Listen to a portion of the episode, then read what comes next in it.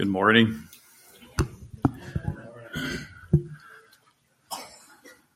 The Lord's blessing be upon you this morning. It's out of His um, grace and mercy, His blessings that we can gather here.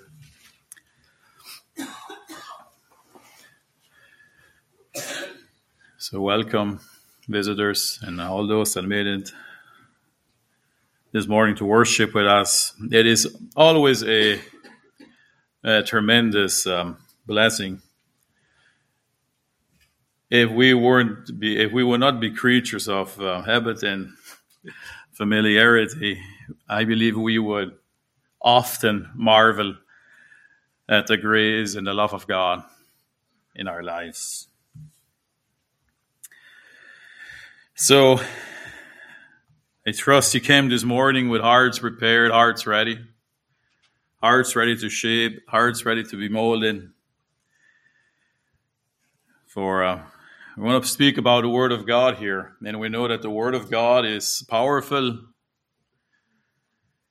It um, it cuts asunder soul and spirit, bone and marrow, if we let it. And hopefully, through all that, we can. Uh, we can come closer to the Lord and find ourselves in His presence. so, this morning, I want to talk about um, witnessing the love of God in our lives, I should say, praising our Redeemer. And um, it's something that just came to me a few days ago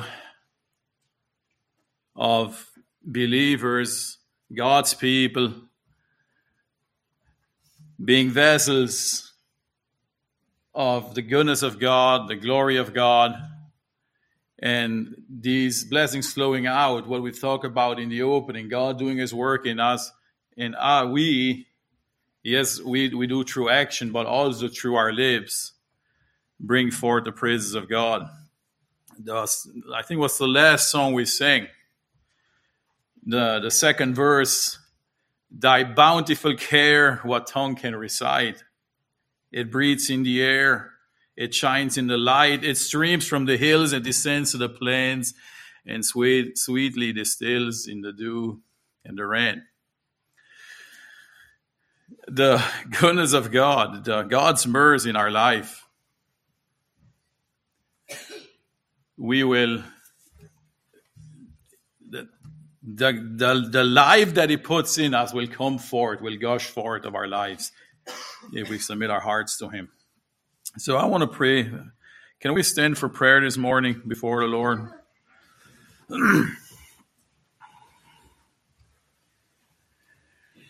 Father in heaven, we come before you in the name of our Lord Jesus.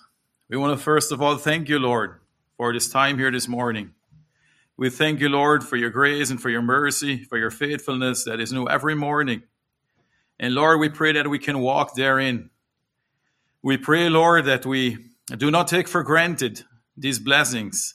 We do not take for granted, Lord, your mercy, your love, your salvation. So we can sing to you, our Lord, our strength, and our Redeemer. Lord, we pray that these words we heard today will be alive in us we pray, Lord, that we may see how much we do need you. And Lord, we pray that your words may, may come forth in us, that we may be a witness, Lord, of your love, of your grace. And Lord, we pray that as, as men look at us, that we may reflect you, Lord, in all humility, knowing that without you, we would be lost.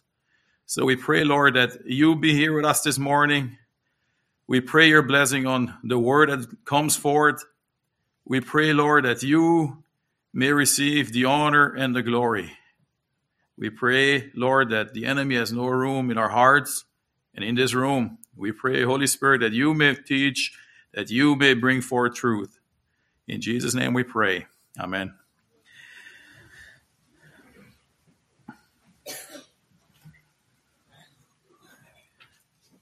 So we we are a culture and a people that put a lot of weight on works. Shauks avondelam. And there's a lot of truth behind it. I am not belittling that. Without works, faith is dead. We are, how should I say, we are who we are. There's, there's no, we're strong believers of that. What we pursue is what we are. So we generally look at works and then we make our assumptions or maybe even sometimes our judgments. Um, but I want to point out here this morning that we can also get lost in that point of view. And it's not necessarily a conservative, a conservative, conservative view or that will keep us. But it can actually, actually be quite liberal and packed with false securities. We can hide behind our actions, we can hide, we can hide behind our community, we can hide behind our church, we can hide behind our dress code. And um, what is there then? We can have all kinds of traditional practices, of biblical practices, but if Christ does not show forth in our lives on a continual basis, then it is that works. And remember, I love works. If if I would if I would have works that are contrary to what I say, you would immediately know that I'm fake. But today I want to focus on the fruit of the lips to remind us that it's real and shows and is evident what the heart actually worships. We, we say these things, anyways, I will usually say it. If I worship the Lord God who created the heavens and the earth, and I have committed my life to him, my life to him, and he has promised that he will be part of my life, that he will put his spirit in us, something will change in us. We will not stay the same. Not only our actions will our actions change, but also our speech, because there's no treasures in our hearts. Romans chapter 10 verse 8 but what does it say? The word is near you and in in your mouth and in your heart. That is the word of faith which we preach. That if you confess with your mouth the lord jesus and believe in your heart that god has raised him from the dead you will be saved for with what the heart one believes unto righteousness and with the mouth confession is made unto salvation for with the heart one believes unto righteousness, and with the mouth confession is made unto salvation. There is great power in confessing with our mouth what's happening in our heart. The reflection of Christ of Christ should come forth from a believer in every conduct and action. It should also be a part a fruit of our lips. First Peter 15. But as he who called you is holy, you also be holy in all your conduct, because it is written, Be holy, for I am holy. In all our conduct. Different, different place in the word in King James it says, all your conversation, which also means speech, conduct, everything is holy. So, for our text this morning, I want to read a verse from Psalm 19. And I would like you to go there. And we're going to pretty much the whole time stay in Psalm 19. But I want to look at verse 14 and elaborate on it a little bit. And um, then we look at the rest of the chapter. Psalm 19, verse 14.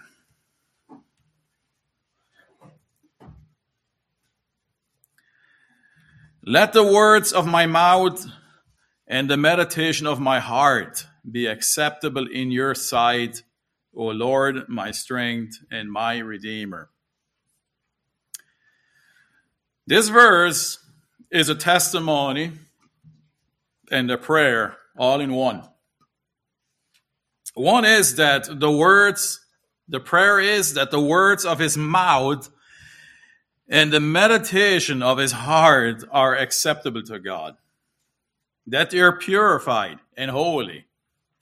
Now, we probably just skip over pretty much this verse, and it's always a nice verse for plaque on the wall. But I see that as a prayer. And, and if we study into scripture, if you look at the word of God, what makes for holy words, for words that are acceptable to God, takes a regenerated and a pure heart. And the meditation, he also prays for the meditation of his heart to be pure. And of course, the confession and testimony, which we heard in the opening, that God is his strength and redeemer. Now, we generally make these confessions behind a song or a prayer, but rarely just a simple confession as owning it. and I, know it's hard. I know a lot of times it's hard putting it together with humility and for fear of uh, self exaltation. But David wasn't fearful of that. He made that confession. He said, You are my strength, O Lord, you are my strength, my Redeemer. These, these are not just words. He took the Lord God Jehovah as his strength, where he finds his strength, his daily strength, and that he is his Redeemer. And how much more reasons do we have this morning, today, to talk about our God as our Redeemer? And whose fault is it if he's not our strength and our Redeemer? If he's not my strength and my Redeemer, it's my fault, not his. He is faithful and true in all his ways.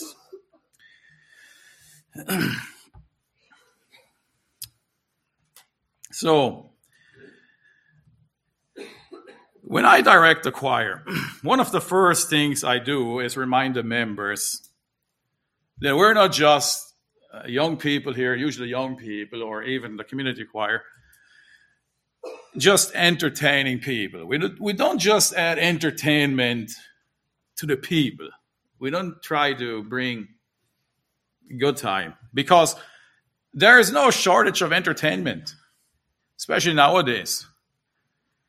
But singing those songs is what I usually tell them is either a testimony of our life, something that the Lord has done, something that we've accepted. It's either a testimony of our life or a prayer. I believe every serious believer that surrenders to Christ will sing a song in that way. It's either going to be a testimony of what the Lord has done or it's going to be a prayer. Therefore, the choir, the choir then ministers to the audience. We minister to their hearts. And the audience either they identify with the prayer or the testimony. However, it's only reality if the choir can truthfully minister the words of the song on these two bases a prayer or a testimony. And I know I, I, I was in a choir. And I felt the Lord speaking so strongly and being so present. I, I sing in tears. And it can be very powerful. If we let, if we worship from our heart, especially when we worship and testify who God is and what He has done in our life, it's powerful. I've also noticed I've done choir directing for years and years, as you know. And I notice it every time when the choir ministers to the people, there's a silence. There's even somewhat of an awe in the room. And it's a blessing. It's a blessing when young people, especially, can minister to the church. It's it's beautiful. It's like flowers in spring. It's something that we should that we need to esteem. It's something that we should hold dear. so words have power. Look, just look at your words the last 24 hours, the last week. Hardly can remember that. But just look at our words the last 12 hours. They are usually a telltale of what's going on inside of us. When we hear the words like, it's just talk, it's because the words don't match the heart or the action. When Jesus spoke, the people marveled at the authority on which he spoke. The words were life, and he spoke the heart of his Father. Jesus said in Luke, Luke 6:45, "A good man out of the good treasure of his heart brings forth good, and an evil man out of the evil treasure of his heart brings forth evil. For out of the abundance of the heart his mouth speaks. For out of the abundance of his heart his mouth speaks." Have you ever observed conversations? Now remember again, we hold dear to being a witness, works, being faithful, serving. We we're all on the same page on that. But there's something about words that gives us an, an insight of what's happening inside of our hearts. Have you ever sat in a living room or a coffee room or and there's all kinds of chatter, this and that, pigs, land, dresses. I'm not going to leave the ladies out of here. All kinds of talk going on. And then you start speaking about the Word of God, and there's silence. Like, heads drop. You, you don't hear people talk. Now, we also have to give grace there that there's a reverence there. You just don't want to talk any. But I feel if the working of Christ, again, the working of Christ, the Creator God, is going on in our hearts and changing our lives, there's something to add to the conversation. There's something to witness, there's something to confirm. And I'm not pushing for just talk and chatter on biblical terms. Usually it's it's again a fruit of what's happening in our hearts. Matthew 12, verse 35 to 37. A good man out of the good treasure of his heart brings forth good things, and an evil man out of the evil treasure brings forth evil things. But I say to you that for every idle word men may speak, they will give account of it in the day of judgment. For by words you will be justified, and by your words you will be condemned. This, these, uh, these verses have always put a soberness into my heart. Remember when I said here a few minutes ago, let's examine our speech from the last week. We can hardly do that. In fact, we can't.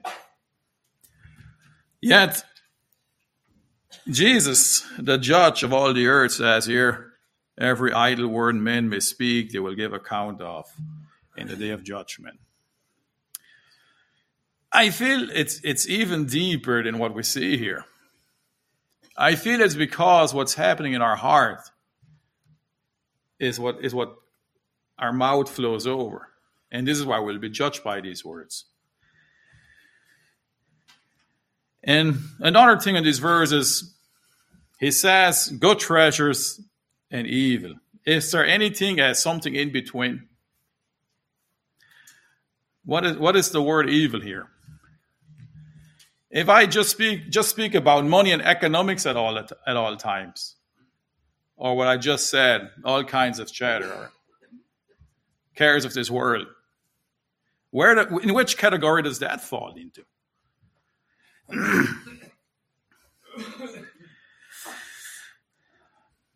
There's something to say about the Lord doing a work in a man, in a person's heart, and the joy of the Lord coming forth, bubbling over. As Jesus said, we'll read that later on. Jesus also said in Mark 7:20, "What comes out of a man, that defiles a man." What comes out of a man defiles a man. Henry, Matthew Henry puts it this way Man's language discovers what country they are of, like where they're from. Likewise, what manner of spirit they are of. It's pretty strong. He's, he basically says if you listen to a speech, you can figure out of what spirit they're from. There's only there's only a good and a bad spirit. The heart is the fountain. Words are the streams. A troubled fountain in a corrupt spring must send forth muddy and unpleasant streams. Nothing but the salt of grace cast into the spring will heal the waters, season the speech, and purify the corrupt communication. An evil man has an evil treasure in his heart, and out of it brings forth evil things. Lusts and corruption, dwelling and reigning in the heart, are an evil treasure, out of which the sinner brings forth bad words and actions to dishonor God and hurt others. Let us keep constant watch over ourselves that we may speak words agreeable to the Christian character. End quote. words are definitely, like I said, a telltale of what's going on. And at best, we can examine our speech and find out what the treasure of our heart is. If a person blesses others with his words, it brings forth life a reflection of what God has done in his life. Amen to that. A reflection of what God has done in his life. When God's word fills us, our words pour out and over like blessings into people's lives. So it's a prayer that we should pray every day for a refined speech that is acceptable to God. Because when our speech is refined, our heart will be refined too. Words can heal. Words can inspire. Words can lift up the downcast soul. Words can restore. When the living word indwells us, our words reflect the grace and the love of the person who directs us. Now, you've noticed that right along that line, not only is our word being refined, but our character is being refined into the likeness of Christ. The word, the living word, when the living word indwells us, our words reflect the grace and love of the person who directs us. Colossians 3:16 Let the word of Christ dwell in you richly in all wisdom, teaching and admonition, admonishing one another in psalms and hymns and spiritual songs, singing with grace in your hearts to the Lord. So going back to verse 14, let the words of my your side, O Lord, my strength and my redeemer. I look at the prayer and I see a soul that is desiring in prayer and song to bring adoration to someone that is bigger than himself, his Lord. You can feel the heart of a man that seeks the Lord come forth in that plea. So, having said that, let's examine the, the whole psalm, Psalm, 19, psalm 19, and see the heart behind the prayer. What creates such a heart, such a, um, a prayer? Let the words of my mouth and the meditation of my heart be pleasing unto you. First, I believe there's a life behind it. a life that is dedicated to the Lord. So let's look at them. so, number one, it's recognizing the omnipotence of our Creator God and seeing the beauty and the evidence in the creation all around us and worship Him as such, especially re- after realizing what He has done for us. Then there's no excuse there anymore. So let's read verses 1 to 6. Psalm 19, verses 1 to 6. The heavens declare the glory of God, and the firmament show his handiwork. Day unto day utter speech, and night unto night reveals knowledge. There is no speech nor language where their voice is not heard. Their line has gone out through all the earth, and their words the end of the world. This is the firmament. In them he has set a tabernacle for the sun, which is like a bridegroom coming out of his chamber, and rejoices like a strong man to run its race. Its rising is from one end of heaven, and its circuit to the other end, and there's nothing hidden from its heat. The wonder of heaven alone declares who God is. And every day has something to say. And the glories that are demonstrated at night make him known. If you ever want to take some time, well, it's winter time coming on. Go observe the night sky. And also read into it what you see. At first impression, we won't know anything. We'd say what we see is like maybe a thousand miles off. But the majesty that is just demonstrated in creation, we could go on for hours and hours about the universe is mind-boggling. And it in it it declares. Now, just think about it for a moment. The universe is so majestic to us. Well, how then? How majestic is the creator then? We cannot even fathom the sun. It's light out there. We got daylight. It's a burning star. We can, we can hardly understand how this works. Or the orbits, how everything is in its place and rotates at the right angle. If the, the rotation or the angle of the earth would change, it would be catastrophic. But everything is kept in its place it, it's just like we heard in the opening.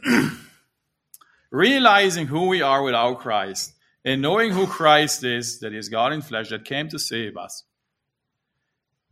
should make us marvel. So also we look around, we see the handiwork of God. It should make us, it should humble us that we're serving a God of such a capacity and that He has chosen us to have a relationship with Him, of knowing Him. That He has given us the opportunity to come into prayer onto the throne of grace. That He hears and even listens to our prayers. That He's sensitive to all our need.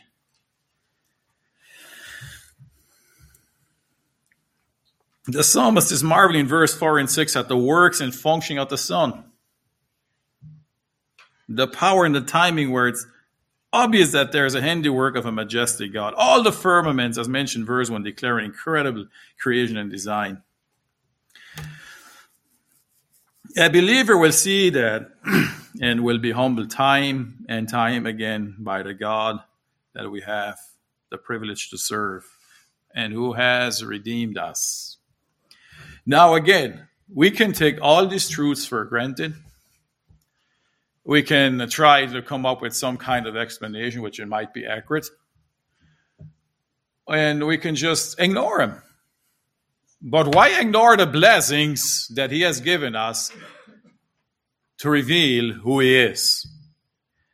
Because I tell you what, one day, when it says that every knee shall bow and every tongue shall confess, it will be very, very real to us how majestic and how righteous and how good He is. So we're much better if we take attention and focus on these things now, in the time of grace. Another attribute of the believer is that he will delight in the law of the Lord. He will be fascinated by it. And we're going to read on verses 7 to 11. When we draw nigh unto God with all our heart, we'll be excited to discuss and learn more about the Word of God. We will pursue God's people gathering where the Word is being studied and discussed because we love the Word. We'll give the Word ample opportunity to do its work in us, as written in Hebrews 4.12. Psalm 1 and Psalm chapter 1, verse 1 and 2 Blessed is the man who walks not in the counsel of the ungodly, nor stands in the paths of sinners, nor sits in the seat of the scornful, but his delight is in the law of the Lord, in his law, in his law he meditates day and night. the word of God is not a piece of knowledge that is used for just for discussion. The word of God is powerful. In Psalm 119, 105, your word is a lamp to my feet, to my feet, and a light to my path. And a light to my path. So, as we recognize the power of the word, we see the value of it. Verse 7 The law of the Lord is perfect, converting the soul. Now, as we read through these verses, can we make these confessions? Do we see that the law of the Lord is perfect? Like I said, so many times we take it for granted what we have right in the Word of God. The testimonies of the Lord is sure, making wise the simple. The statutes of the Lord are right, rejoicing the heart. The commandment of the Lord is pure, enlightening the eyes.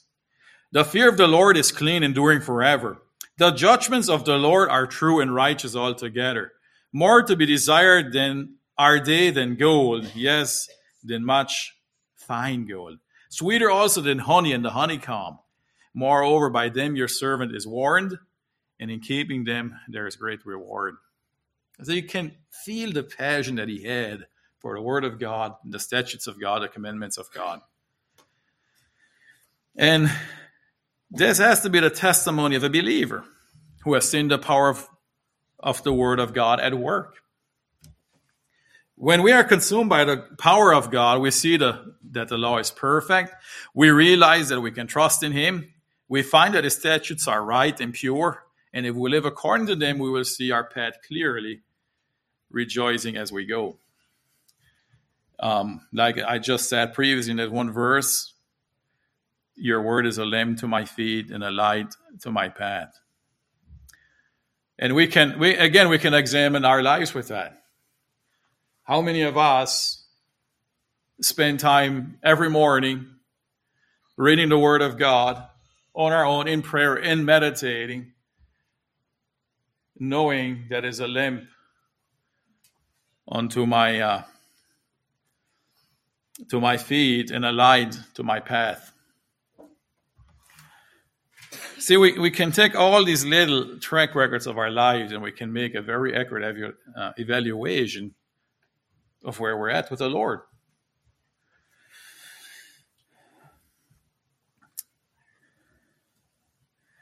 Especially, as I've said before, we're living in a time and age where we're we try to convince ourselves of these things, but they're not necessarily true. We like to say we love the Lord. We like to say we love His Word. We like to say we have a burden and a passion. But what does the track record show? Paul commends us to examine ourselves to see whether we are in the faith. And this is how we do it. Another one is the fear of the Lord, having a holy reverence for God. The fear of the Lord is clean, enduring forever. The judgments of the Lord are true and righteous altogether. So, David also talked about a fear of the Lord here. It's, he said, it's clean, enduring forever. The Ten Commandments teach us to use the name of the Lord, to not use the name of the Lord in vain. And we teach it to our children to train them up in the Lord but where it really carries fruit, where it's really powerful, is if it happens out of a heart that has a holy fear and a reverence for God. Once that young, that child comes to the understanding who God is. In fact, that commandment is actually more serious than we realize. See, usually we see the Ten Commandments, it's only the first part there. Like we see it on the wall. We, may, we see plaques, we see, we see a lot of it. Exodus 27 says, You shall not take the name of the Lord your God in vain, for the Lord will not hold him guiltless who takes his name in vain. Just think about all the the irreverence there is nowadays towards God. In action, in, um, in speech, just think about it for a moment. He is still the same God. Just because Jesus came and made a way so that we have a, a way to come to the Father, to the throne, doesn't mean the holiness of God is any less. He just made a way so that we are accepted in his holy presence. As he said, without holiness, no one shall see the Lord. Proverbs 15:33 The fear of the Lord is the instruction of wisdom and before honor is humility.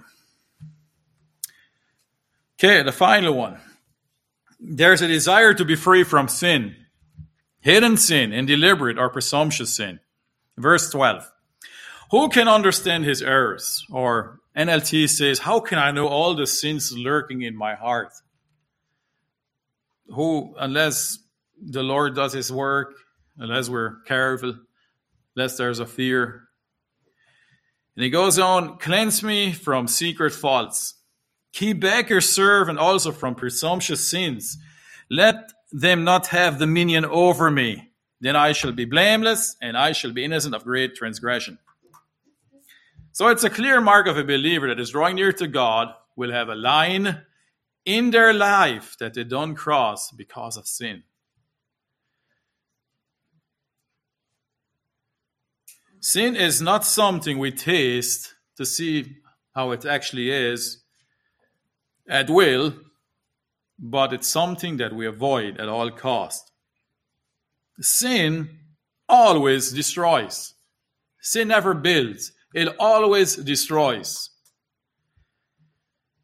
Otherwise, if sin wouldn't be that bad, Jesus would have never had to come. Romans 6 1, talking to believers here. What shall we say then? Shall we continue in sin that grace may abound? Certainly not. How shall we who died to sin live any longer in it? First Thessalonians 5:22 abstain from every form of evil. Sin is what separates us from God. A person that clearly desires to follow Christ will have a they'll have a um what's the word they will recognize what sin is, they will avoid it, and they'll have a they'll even have there's a certain fear that's there. And not as much of the sin, but a fear of being separated from God. Every destruction of a person or downfall of a people, a nation, was because of sin. A believer that seeks the face of God will start to recognize that truth and abhor sin at all costs. And if we, we, if we don't make these lines in our lives, we're playing with it. And we let down our guards. And I, I say all that. Remember talking about the last verse. I, I quoted the, the last verse, verse 14. I went to the top. How does that happen in our life? And sin will certainly, certainly create a blockage for our words to come forth as pure, clean, or our meditations be pure, our hearts be pure. Sin is the enemy, sin, sin is the disease.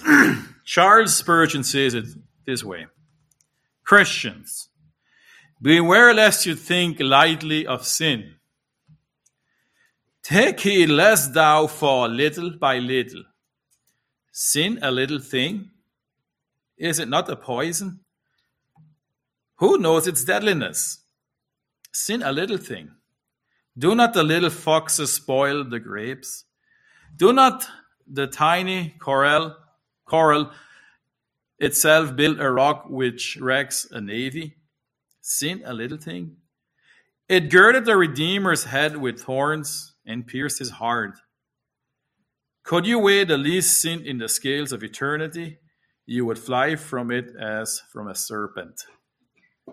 Look upon a sin as that which crucified the Savior, and you will see it to be exceedingly sinful. End quote. So, in summary, to that chapter, there's a deep reverence to God, the first section, first few verses. There is an expression of love and reverence for His laws, His statutes, commandments. There is a fear of God and at last but not least, a plea for protection from sin. A plea to stay away from sin, especially deliberate sin. And interestingly enough, this outline parallels with the Lord's Prayer. Not 100%, but basically. So let the word of my mouth, let the words of my mouth, and the meditation of my heart be acceptable in your sight, O Lord, my strength and my Redeemer. This reflects a life of a person that loves his Lord and God. May it be, may that be our prayer that our words will be acceptable in his sight. It is said that for the majority of us, it is far easier to control one's actions than one's words. Now, if you don't believe it, read James 3. For in James 3, chapter 2, there's just one verse For we all stumble in many things. If anyone does not stumble in word, he is a perfect man, able also to bridle the whole body. One of the promises that Jesus made in John 7 38 39, he who believes in me, as the scriptures had said, out of his heart will flow rivers of living water. Out of his heart will flow rivers of living water.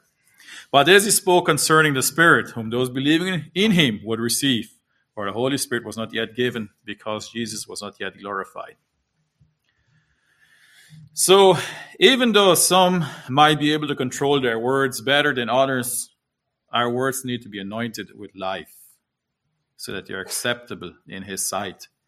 That can only come from the life of God, Jesus on the throne, in our lives, doing His work in us.